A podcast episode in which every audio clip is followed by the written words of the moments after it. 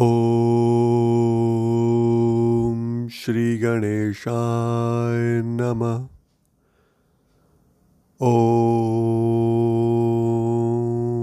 नमः शिवाय। आप सबको मेरी तरफ़ से सादर नमस्कार। मैं शिव पुराण के इस एपिसोड में आप सबका हार्दिक अभिनंदन करता हूँ। ईश्वर की कृपा से मैं हर रोज़ आपके लिए श्री शिव पुराण के एक नए एपिसोड के साथ उपस्थित होने की पूरी पूरी कोशिश कर रहा हूँ। अगर आपको मेरा ये प्रयास अच्छा लगे तो कृपया हमारे इस चैनल को सब्सक्राइब ज़रूर कर लीजिएगा और साथ ही साथ अपने सभी मित्रगण एवं परिवार के सदस्यों के साथ भी हमारी इस पॉडकास्ट को ज़रूर शेयर करिएगा। तो चलिए, अब आगे बढ़ते हैं आज के एपिसोड की ओर। पिछले एपिसोड में हमने देखा अध्याय 19 और 20 जिसमें पार्थिव लिंग के निर्माण की रीति तथा वेद मंत्रों द्वारा उसके पूजन की विस्तृत एवं संक्षिप्त विधि का वर्णन किया गया। आज के हमारे इस एपिसोड में हम बात करेंगे शिव पुराण की विद्वेश्वर संहिता के अध्याय 21 से आगे। तो चलिए शुरू करते हैं अध्याय 21 से, जिसका शीर्षक है, पार्थिव पूजा की महिमा। शिव नैवेद्य भक्षण के विषय में निर्णय तथा बिल्व का महात्मय। यहाँ पर ऋषियों के पूछने पर कि किस कामना की पूर्ति के लिए कितने पार्थिव लिंगों की पूजा करनी चाहिए, इस विषय का वर्णन करके श्री सूद जी कहते हैं कि, हे महर्षियों, पार्थिव लिंगों की पूजा कोटि कोटि यज्ञों का फल देने वाली है। कलयुग में लोगों के लिए शिवलिंग पूजन जैसा श्रेष्ठ दिखाई देता है, वैसा दूसरा कोई साधन नहीं है। ये समस्त शास्त्रों का निश्चित सिद्धांत है। शिवलिंग भोग और मोक्ष देने वाला है। लिंग तीन प्रकार के कहे गए हैं, उत्तम, मध्यम और अधम। जो चार अंगुल ऊँचा और देखने में सुंदर हो तथा वेदी से युक्त हो, उस शिवलिंग को शास्त्रज्ञ महर्षियों ने उत्तम लिंग की संज्ञा दी है। उससे आधा मध्यम और उससे आधा अधम माना गया है। इस तरह तीन प्रकार के शिवलिंग कहे गए हैं, जो उत्तरोत्तर श्रेष्ठ हैं। ब्राह्मण, क्षत्रिय, वैश्य, शूद्र अथवा विलोम संस्कार, कोई भी क्यों ना हो, वह अपने अधिकार के अनुसार वैदिक अथवा तांत्रिक मंत्र से सदा आदर पूर्वक शिवलिंग की पूजा करे। ब्राह्मणों, महर्षियों, अधिक कहने से क्या लाभ? शिवलिंग का पूजन करने में स्त्रियों का तथा अन्य सब लोगों का भी अधिकार है। द्विजों के लिए वैदिक पद्धति से ही शिवलिंग की पूजा करना श्रेष्ठ है। परंतु अन्य लोगों के लिए वैदिक मार्ग से पूजा करने की सम्मति नहीं है। वेदज्ञ द्विजों को वैदिक मार्ग से ही पूजन करना चाहिए, अन्य मार्ग से नहीं। यह भगवान शिव का कथन है। दधीची और गौतम आदि के शाप से जिनका चित्त दग्ध हो गया है, उन द्विजों की वैदिक कर्म में श्रद्धा नहीं होती। जो मनुष्य वेदों तथा स्मृतियों में कहे हुए सत्कर्मों की अवहेलना करते, दूसरे कर्मों को करने लगता है, उसका मनोरथ कभी सफल नहीं होता। इस प्रकार विधिपूर्वक भगवान शंकर का नैवेद्यांत पूजन करके उनकी त्रिभुवनमयी आठ मूर्तियों का भी पूजन करें। पृथ्वी, जल, अग्नि, वायु, आकाश, सूर्य, चंद्रमा तथा यजमान, ये भगवान शंकर की आठ मूर्तियाँ कही गई हैं। इन मूर्तियों के साथ शर्व, भव, रुद्र, उग्र, भीम, ईश्वर महादेव तथा पाशुपति इन नामों की भी अर्चना करें। तदनंतर चंदन, अक्षत और बिल्वपत्र लेकर वहाँ ईशान आदि के क्रम से भगवान शिव के परिवार का उत्तम भक्तिभाव से पूजन करें। ईशान, नंदी, चंड, महाकाल, भृंगी, वृष, स्कंद, कपर्दीश्वर, सोम तथा शुक्र ये दस शिव के परिवार हैं। जो क्रमशः ईशान आदि दसों दिशाओं में पूजनीय हैं। तत्पश्चात भगवान शिव के समक्ष वीरभद्र का और पीछे कीर्ति मुख का पूजन करके विधिपूर्वक ग्यारह रुद्रों का पूजन करें। इसके बाद पंचाक्षर मंत्र जप करके शतरुद्रीय स्तोत्र का, नाना प्रकार की स्तुतियों का तथा शिव पंचांग का पाठ करें। तत्पश्चात परिक्रमा और नमस्कार करके शिवलिंग का विसर्जन करें। इस प्रकार मैंने शिव पूजन की संपूर्ण विधि का आदर पूर्वक वर्णन किया। रात्रि में देव कार्य को सदा उत्तराभिमुख होकर ही करना चाहिए। इसी प्रकार शिव पूजन भी पवित्र भाव से सदा उत्तराभिमुख होकर ही करना चाहिए। जहाँ शिवलिंग उपस्थित हो, उससे पूर्व दिशा का आश्रय लेकर नहीं बैठना या खड़ा होना चाहिए। क्योंकि वह दिशा भगवान शिव के आगे या सामने पड़ती है। ईष्ट देव का सामना रोकना ठीक नहीं है। शिवलिंग से उत्तर दिशा में भी न बैठें, क्योंकि उधर भगवान शंकर का वामांग है, जिसमें शक्ति स्वरूपा देवी उमा विराजमान है। पूजक को शिवलिंग से पश्चिम दिशा में भी नहीं बैठना चाहिए, क्योंकि वह आराध्य देव का पृष्ठ भाग है। पीछे की ओर से पूजा करना उचित नहीं होता।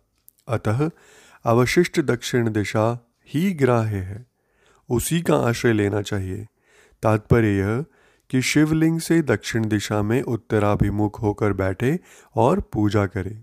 विद्वान पुरुष को चाहिए कि वह भस्म का त्रिपुंड लगाकर रुद्राक्ष की माला लेकर तथा बिल्व पत्र का संग्रह करके ही भगवान शंकर का पूजन करे। इनके बिना नहीं। हे मुनिवरो शिव पूजन आरंभ करते समय यदि भस्म ना मिले तो मिट्टी से भी ललाट में त्रिपुंड अवश्य कर लेना चाहिए। ये सुनकर ऋषि बोले कि, हे मुने सूद जी, हमने पहले से यह बात सुन रखी है कि भगवान शिव का नैवेद्य नहीं ग्रहण करना चाहिए। इस विषय में शास्त्र का निर्णय क्या है, हमें कृपा करके बतलाइए। और साथ ही बिल्व का महात्म्य भी प्रकट कीजिए। यह सुनकर श्री सूत जी कहते हैं कि, हे मुनियो, आप शिव संबंधी व्रत का पालन करने वाले हैं। अतः आप सबको शतशः धन्यवाद है। मैं प्रसन्नता पूर्वक सब कुछ बताता हूँ। आप सावधान होकर सुने। जो भगवान शिव का भक्त है, बाहर भीतर से पवित्र और शुद्ध है, उत्तम व्रत का पालन करने वाला तथा दृढ़ निश्चय से युक्त है। वह शिव नैवेद्य का अवश्य भक्षण करे। भगवान शिव का नैवेद्य अग्राह्य है।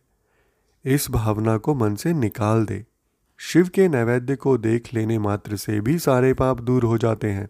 उसको खा लेने पर तो करोड़ों पुण्य अपने भीतर आ जाते हैं। आए हुए शिव नैवेद्य को सिर झुकाकर प्रसन्नता के साथ ग्रहण करें और प्रयत्न करके शिव समर्पण पूर्वक उसका भक्षण करें। आए हुए शिव नैवेद्य को, जो ये कहकर कि मैं इसे दूसरे समय में ग्रहण करूँगा, लेने में विलंब कर देता है, वह मनुष्य निश्चय ही पाप से बन जाता है। जिसने शिव की दीक्षा ली हो, उस शिव भक्त के लिए यह शिव नैवेद्य अवश्य भक्षणीय है, ऐसा कहा जाता है। शिव की दीक्षा से युक्त शिव भक्त पुरुष के लिए सभी शिवलिंगों का नैवेद्य शुभ एवं महाप्रसाद है। अतः वह उसका अवश्य भक्षण करे। परंतु, जो अन्य देवताओं की दीक्षा से युक्त है और शिव भक्ति में भी मन को लगाए हुए है, उनके लिए शिव नैवेद्य भक्षण के विषय में क्या निर्णय है, इसे आप लोग प्रेम पूर्वक सुने। हे ब्राह्मणों, जहाँ से शालग्राम शिला की उत्पत्ति होती है, वहाँ के उत्पन्न लिंग में रस लिंग यानी कि पारद लिंग में पाषाण, रजत तथा सुवर्ण से निर्मित लिंग में, देवताओं तथा सिद्धों द्वारा प्रतिष्ठित लिंग में, केसर निर्मित लिंग में, स्फटिक लिंग में, रत्न निर्मित लिंग में तथा समस्त ज्योतिर्लिंगों में विराजमान भगवान शिव के नैवेद्य का भक्षण चांद्रायण व्रत के समान पुण्यजनक है। ब्रह्म हत्या करने वाला पुरुष भी यदि पवित्र होकर शिव निर्मालय का भक्षण करके उसे सर पर धारण करे तो उसका सारा पाप शीघ्र ही नष्ट हो जाता है। पर जहाँ चंड का अधिकार है, वहाँ जो शिव निर्मालय हो, उसे साधारण मनुष्यों को नहीं खाना चाहिए। जहाँ चंड का अधिकार नहीं है, वहाँ के शिव निर्मालय का सभी को भक्तिपूर्वक भोजन करना चाहिए। बाणलिंग, नर्मदेश्वर लोह निर्मित स्वर्णादि, धातुमय लिंग सिद्ध लिंग जिन लिंगों की उपासना से किसी ने सिद्धि प्राप्त की हो, अथवा जो सिद्धों द्वारा स्थापित है, वे लिंग, स्वयंभू लिंग, इन सब लिंगों में तथा शिव की प्रतिमाओं अर्थात मूर्तियों में चंड का अधिकार नहीं होता। जो मनुष्य शिवलिंग को विधिपूर्वक स्नान कराकर उस स्नान के जल का तीन बार आचमन करता है, उसके कायिक, वाचिक और मानसिक तीनों प्रकार के पाप यहाँ शीघ्र नष्ट हो जाते हैं, जो शिव, नैवेद्य, पत्र, पुष्प, फल और जल आग्राह्य हैं, वह सब भी शाल ग्राम शिला के स्पर्श से पवित्र ग्रहण के योग्य हो जाते हैं। हे मुनीश्वरों, शिवलिंग के ऊपर चढ़ा हुआ जो द्रव्य है, वह अग्राह्य है। जो वस्तु लिंग स्पर्श से रहित है, अर्थात जिस वस्तु को अलग रखकर शिवजी को निवेदित किया जाता है, लिंग के ऊपर चढ़ाया नहीं जाता, उसे अत्यंत पवित्र जानना चाहिए। हे मुनिवरों, इस प्रकार नैवेद्य के विषय में शास्त्र का निर्णय बताया गया। अब तुम लोग सावधान हो आदर पूर्वक बिल्व का महात्म्य सुनो। यह बिल्व वृक्ष महादेव का ही रूप है। देवताओं ने भी इसकी स्तुति की है। तीनों लोकों में जितने पुण्य तीर्थ प्रसिद्ध हैं, वे संपूर्ण तीर्थ बिल्व के मूल भाग में निवास करते हैं, जो पुण्यात्मा मनुष्य बिल्व के मूल के लिंग स्वरूप अविनाशी महादेव जी का पूजन करता है, वह निश्चय ही शिव पद को प्राप्त होता है। जो बिल्व की जड़ के पास जल से अपने मस्तक को सींचता है, वह संपूर्ण तीर्थों में स्नान का फल पा लेता है और वही इस भूतल पर पावन माना जाता है। इस बिल्व की जड़ में परम उत्तम थाले को जल से भरा हुआ देखकर महादेव जी पूर्णतया संतुष्ट होते हैं। जो मनुष्य गंध, पुष्प आदि बिल्व के मूल भाग का पूजन करता है, वह शिवलोक को पाता है और इस लोक में भी उसकी सुख संतति बढ़ती है। जो बिल्व की जड़ के समीप आदर पूर्वक दीपावली जलाकर रखता है, वह तत्व ज्ञान से संपन्न हो भगवान महेश्वर में मिल जाता है, जो बिल्व की शाखा थाम कर हाथ से उसके नए नए पल्लव उतारता और उनसे उस बिल्व की पूजा करता है, वह सब पापों से मुक्त हो जाता है। जो बिल्व की जड़ के समीप भगवान शिव में अनुराग रखने वाले एक भक्त को भी भक्तिपूर्वक भोजन कराता है, उसे कोटि गुना पुण्य प्राप्त होता है, जो बिल्व की जड़ के पास शिव भक्त को खीर और घृत से युक्त अन्न देता है, वह कभी दरिद्र नहीं होता। हे ब्राह्मणों, इस प्रकार मैंने सांगोपांग शिवलिंग पूजन का वर्णन किया। यह प्रवृत्ति मार्गी तथा निवृत्ति मार्गी पूजकों के भेद से दो प्रकार का होता है। प्रवृत्ति मार्गी लोगों के लिए पीठ पूजा इस भूतल पर संपूर्ण अभीष्ट वस्तुओं को देने वाली होती है।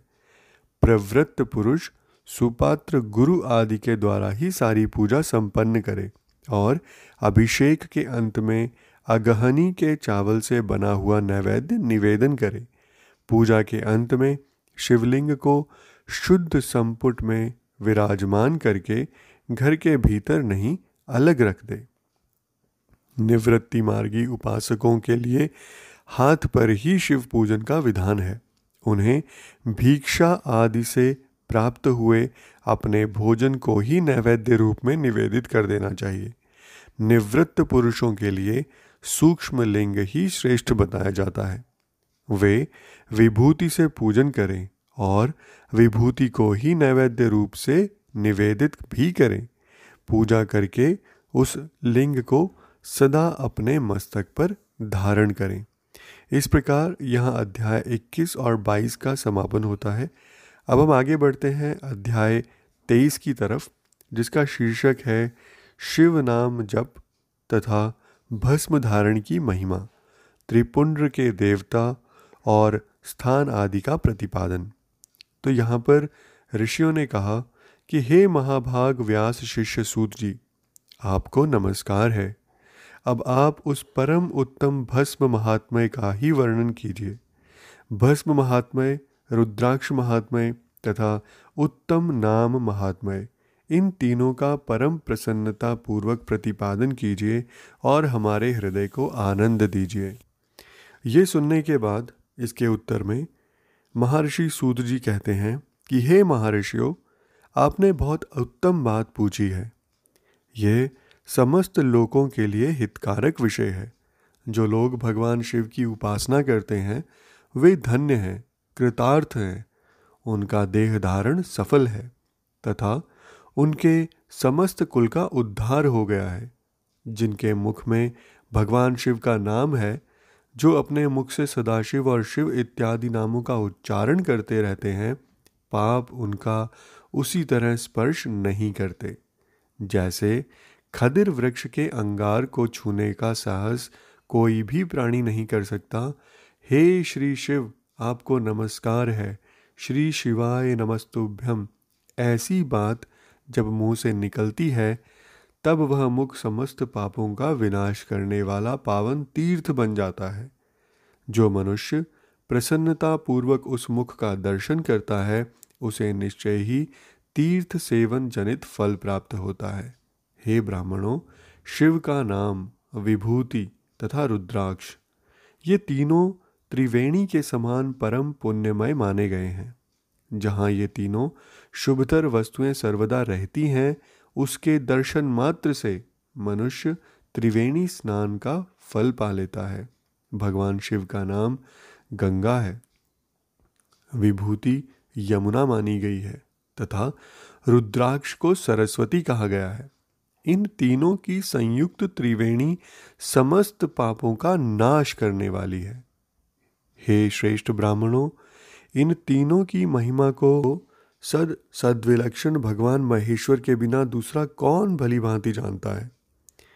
इस ब्रह्मांड में जो कुछ है, वह सब तो केवल महेश्वर ही जानते हैं। हे विप्रगण, मैं अपनी श्रद्धा भक्ति के अनुसार संक्षेप से भगवान नामों की महिमा का कुछ वर्णन करता हूँ। तुम सब लोग प्रेम पूर्वक सुनो। यह नाम महात्मय समस्त पापों को हर लेने वाला सर्वोत्तम साधन है। शिव, इस नाम रूपी दावानल से महान पातक रूपी पर्वत अनायास ही भस्म हो जाता है। यह सत्य है। हे शौनक, पाप मूलक जो नाना प्रकार के दुख हैं वे एकमात्र शिव नाम, भगवान नाम से ही नष्ट होने वाले हैं। दूसरे साधनों से संपूर्ण यत्न करने पर भी पूर्णतया नष्ट नहीं होते हैं। जो मनुष्य इस भूतल पर सदा भगवान शिव के नामों के जप में लगा हुआ है, वह वेदों का ज्ञाता है, वह पुण्यात्मा है, तथा वह विद्वान माना गया है। हे मुने, जिनका शिव नाम जप में विश्वास है उनके द्वारा आचरित नाना प्रकार के धर्म तत्काल फल देने के लिए उत्सुक हो जाते हैं। हे महर्षि, भगवान शिव के नाम से जितने पाप नष्ट होते हैं, उतने पाप मनुष्य इस भूतल पर कहीं नहीं कर सकते। जो शिव नाम रूपी नौका पर आरूढ़ हो, संसार रूपी समुद्र को पार करते हैं, उनके जन्म मरण रूप संसार के मूलभूत वे सारे पाप निश्चय ही नष्ट हो जाते हैं। हे महामुने, संसार के मूलभूत पातक रूपी पादपों का शिव नाम रूपी कुठार से निश्चय ही नाश हो जाता है। जो पाप रूपी दावानल से पीड़ित हैं, उन्हें शिव नाम रूपी अमृत का पान करना चाहिए। पापों के दावानल से दग्ध होने वाले लोगों को उस शिव नामामृत के बिना शांति नहीं मिल सकती। जो शिव नाम रूपी सुधा की वृष्टि जनित धारा में गोते लगा रहे हैं, वे संसार रूपी दावानल के बीच में खड़े होने पर भी कदापि शोक के भागी नहीं होते। जिन महात्माओं के मन में शिव नाम के प्रति बड़ी भारी भक्ति है, ऐसे लोगों की सहसा और सर्वथा मुक्ति होती है। हे मुनीश्वर, जिसने अनेक जन्मों तक तपस्या की है, उसी की शिव नाम के प्रति भक्ति होती है। जो समस्त पापों का नाश करने वाली है, जिसके मन में भगवान शिव के नाम के प्रति कभी खंडित ना होने वाली असाधारण भक्ति प्रकट हुई है, उसी के लिए मोक्ष सुलभ है, यह मेरा मत है। जो अनेक पाप करके भी भगवान शिव के नाम जप में आदरपूर्वक लग गया है, वह समस्त पापों से मुक्त हो ही जाता है, इसमें संशय नहीं है। जैसे वन में दावानल से दग्ध हुए वृक्ष भस्म हो जाते हैं। उसी प्रकार शिव नाम रूपी दावानल से दग्ध होकर उस समय तक के सारे पाप भस्म हो जाते हैं। हे शौनक, जिसके अंग नित्य भस्म लगाने से पवित्र हो गए हैं तथा जो शिव नाम जप का आदर करने लगा है, वह घोर संसार सागर को भी पार कर ही लेता है। संपूर्ण वेदों का अवलोकन करके पूर्ववर्ती महर्षियों ने यही निश्चित किया है कि भगवान शिव के नाम का जप संसार सागर को पार करने के लिए सर्वोत्तम उपाय है। हे मुनिवरो, अधिक कहने से क्या लाभ? मैं शिव नाम के सर्व पापाहारी, महात्मय का एक ही श्लोक में वर्णन करता हूँ। भगवान शंकर के एक नाम में ही पापाहरण की जितनी शक्ति है, उतना पातक मनुष्य कभी कर ही नहीं सकते। हे मुने पूर्व काल में महापापी राजा इंद्रधुम्न शिव नाम के प्रभाव से ही उत्तम सदगति को प्राप्त हुआ था। इसी तरह कोई ब्राह्मण युवती भी जो बहुत पाप कर चुकी थी, शिव नाम के प्रभाव से ही उत्तम गति को प्राप्त हुई। हे द्विजवरो, इस प्रकार मैंने तुमसे भगवान नाम के उत्तम महात्म्य का वर्णन किया है। अब तुम भस्म का महात्म्य सुनो, जो समस्त पावन वस्तुओं को भी पावन करने वाला है। हे महर्षियों, भस्म संपूर्ण मंगलों को देने वाला तथा उत्तम है, उसके दो भेद बताए गए हैं। उन भेदों का मैं वर्णन करता हूँ। सावधान होकर सुनो, एक को महाभस्म जानना चाहिए और दूसरे को स्वल्प भस्म। महाभस्म के भी अनेक भेद हैं, वह तीन प्रकार का कहा गया है, श्रोत, स्मार्त और लौकिक। स्वल्प भस्म के भी बहुत से भेदों का वर्णन किया गया है, श्रोत और स्मार्त भस्म को केवल द्विजों के लिए ही उपयोग में आने के योग्य कहा गया है। तीसरा, जो लौकिक भस्म है वह अन्य सब लोगों के लिए भी उपयोगी है। श्रेष्ठ महर्षियों ने यह बताया है कि द्विजों को वैदिक मंत्र के उच्चारण पूर्वक भस्म धारण करना चाहिए।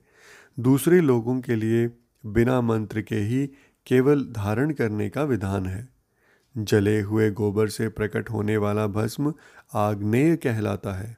हे महामुने, वह भी त्रिपुंड का द्रव्य है, ऐसा कहा गया है।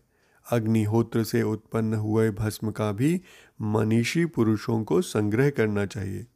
अन्य यज्ञ से प्रकट हुआ भस्म भी त्रिपुंड धारण करने में काम आ सकता है। जाबालोपनिषद में आए हुए अग्निह इत्यादि सात मंत्रों द्वारा जल मिश्रित भस्म से धूलन, भिन्न अंगों में मर्दन या लेपन करना चाहिए। महर्षि जाबाली ने सभी वर्णों और आश्रमों के लिए मंत्र से या बिना मंत्र के भी आदर पूर्वक भस्म से त्रिपुंड लगाने की आवश्यकता बताई है।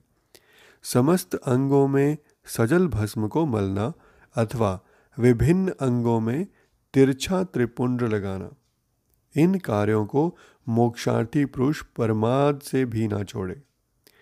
ऐसा श्रुति का आदेश है। भगवान विष्णु और शिव ने भी तीर्यक त्रिपुंड धारण किया है। अन्य देवियों सहित भगवती उमा और लक्ष्मी देवी ने भी वाणी द्वारा इसकी प्रशंसा की है।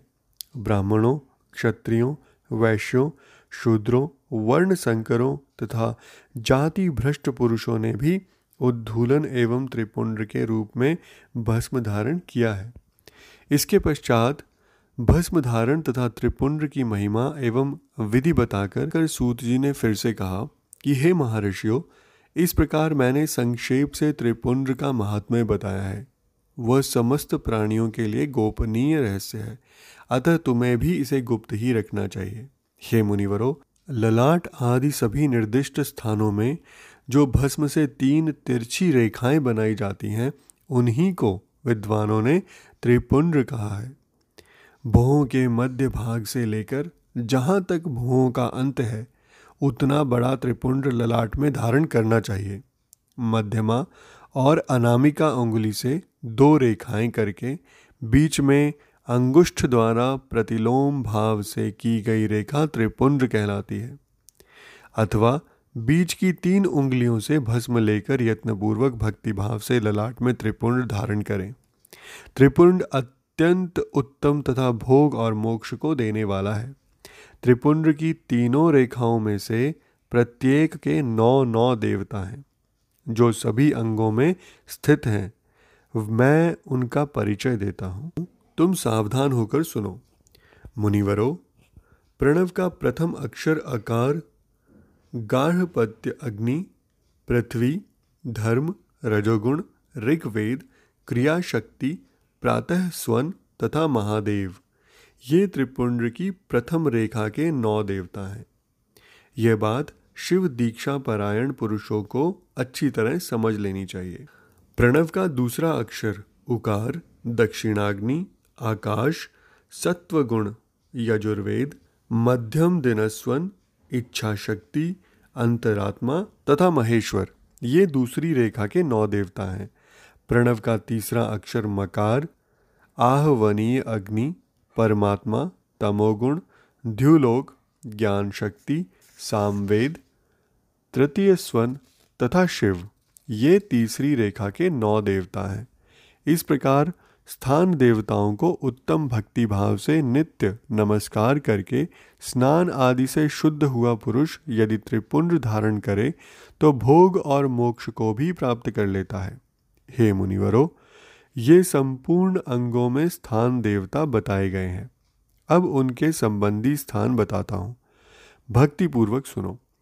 बत्तीस, सोलह, आठ अथवा पाँच स्थानों में त्रिपुंड का न्यास करें। मस्तक, ललाट, दोनों कान, दोनों नेत्र, दोनों नासिका, मुख, कंठ, दोनों हाथों, दोनों कोहनी, दोनों कलाई, हृदय, दोनों पार्श्वभाग नाभि दोनों अंडकोश, दोनों उरु, दोनों गुल्फ, दोनों घुटने, दोनों पिंडली और दोनों पैर। ये बत्तीस उत्तम स्थान हैं। इनमें क्रमशः अग्नि, जल, पृथ्वी, वायु, दस दिक प्रदेश दस दिक्पाल तथा आठ वसुओं का निवास है। धर, ध्रुव, सोम, आप, अनिल, अनल, प्रत्यूष और प्रभास। ये आठ वसु कहे गए हैं। इन सब का नाम मात्र लेकर इनके स्थानों में विद्वान पुरुष त्रिपुंड धारण करें, अथवा एकाग्रचित हो सोलह स्थान में ही त्रिपुंड धारण करें। मस्तक, ललाट, कंठ, दोनों कंधे, दोनों भुजाओं, दोनों कोहनियों, तथा दोनों कलाइयों में, हृदय में, नाभि में, दोनों पसलियों में, तथा पृष्ठ भाग में त्रिपुंड लगाकर वहाँ दोनों अश्विनी कुमारों का शिव, शक्ति, रुद्र, ईश तथा नारद का और वामा आदि नौ शक्तियों का पूजन करें। ये सब मिलकर सोलह देवता हैं। अश्विनी कुमार दो कहे गए हैं। नासत्य और दस्त्र अथवा मस्तक, केश, दोनों कान, मुख, दोनों भुजा, हृदय, नाभि, दोनों उरु, दोनों जानू, दोनों पैर और पृष्ठभाग। इन सोलह स्थानों में सोलह त्रिपुंड का न्यास करें। मस्तक में शिव, केश में चंद्रमा, दोनों कानों में रुद्र और ब्रह्मा, मुख में विघ्नराज गणेश, दोनों भुजाओं में विष्णु और लक्ष्मी। हृदय में शंभु, नाभि में प्रजापति, दोनों उरुओं में नाग और नाग कन्याएँ दोनों घुटनों में ऋषि कन्याएँ दोनों पैरों में समुद्र तथा विशाल पृष्ठभाग में संपूर्ण तीर्थ देवता रूप से विराजमान है। इस प्रकार सोलह स्थानों का परिचय दिया गया। अब आठ स्थान बताए जाते हैं। गोस्थान, ललाट, परम उत्तम कर्णयुगल दोनों कंधे, हृदय और नाभि। ये आठ स्थान हैं। इनमें ब्रह्मा तथा सप्त ऋषि ये आठ देवता बताए गए हैं। मुनीश्वरों भस्म के स्थान को जानने वाले विद्वानों ने इस तरह आठ स्थानों का परिचय दिया है, अथवा मस्तक, दोनों भुजाएँ, हृदय और नाभि। इन पाँच स्थानों को भस्म वेत्ता पुरुषों ने भस्म धारण के योग्य बताया है। यथासंभव देश, काल आदि की अपेक्षा रखते हुए उद्मूलन भस्म को अभिमंत्रित करना और जल में मिलाना आदि कार्य करें। यदि उन्मूलन में भी असमर्थ हों तो त्रिपुंड आदि लगाएँ। त्रिनेत्रधारी दोनों गुणों के आधार तथा दोनों देवताओं के जनक भगवान शिव का स्मरण करते हुए नमः शिवाय कहकर ललाट में त्रिपुंड लगाएँ। ईशाभ्याम नमः ऐसा कहकर दोनों पार्श्व भाग में त्रिपुंड लगाएँ। बीजाभ्याम नमः यह बोलकर दोनों कलाइयों में भस्म लगाएँ। पितृभ्याम नमः कहकर नीचे के अंग में उमेशाभ्याम नमः कहकर ऊपर के अंग में तथा भीमाय नमः कहकर पीठ में और सिर के पिछले भाग में त्रिपुंड लगाना चाहिए। इसके साथ ही यहाँ पर अध्याय तेईस और अध्याय चौबीस का भी समापन होता है। इसके साथ ही आज का हमारा ये एपिसोड यहीं संपन्न होता है। आज्ञा एवं आशीर्वाद दीजिए। फिर उपस्थित होंगे आपके समक्ष इस महान ग्रंथ श्री शिव पुराण के अगले एपिसोड के साथ। तब तक के लिए आप सबका धन्यवाद। ओम नमः शिवाय।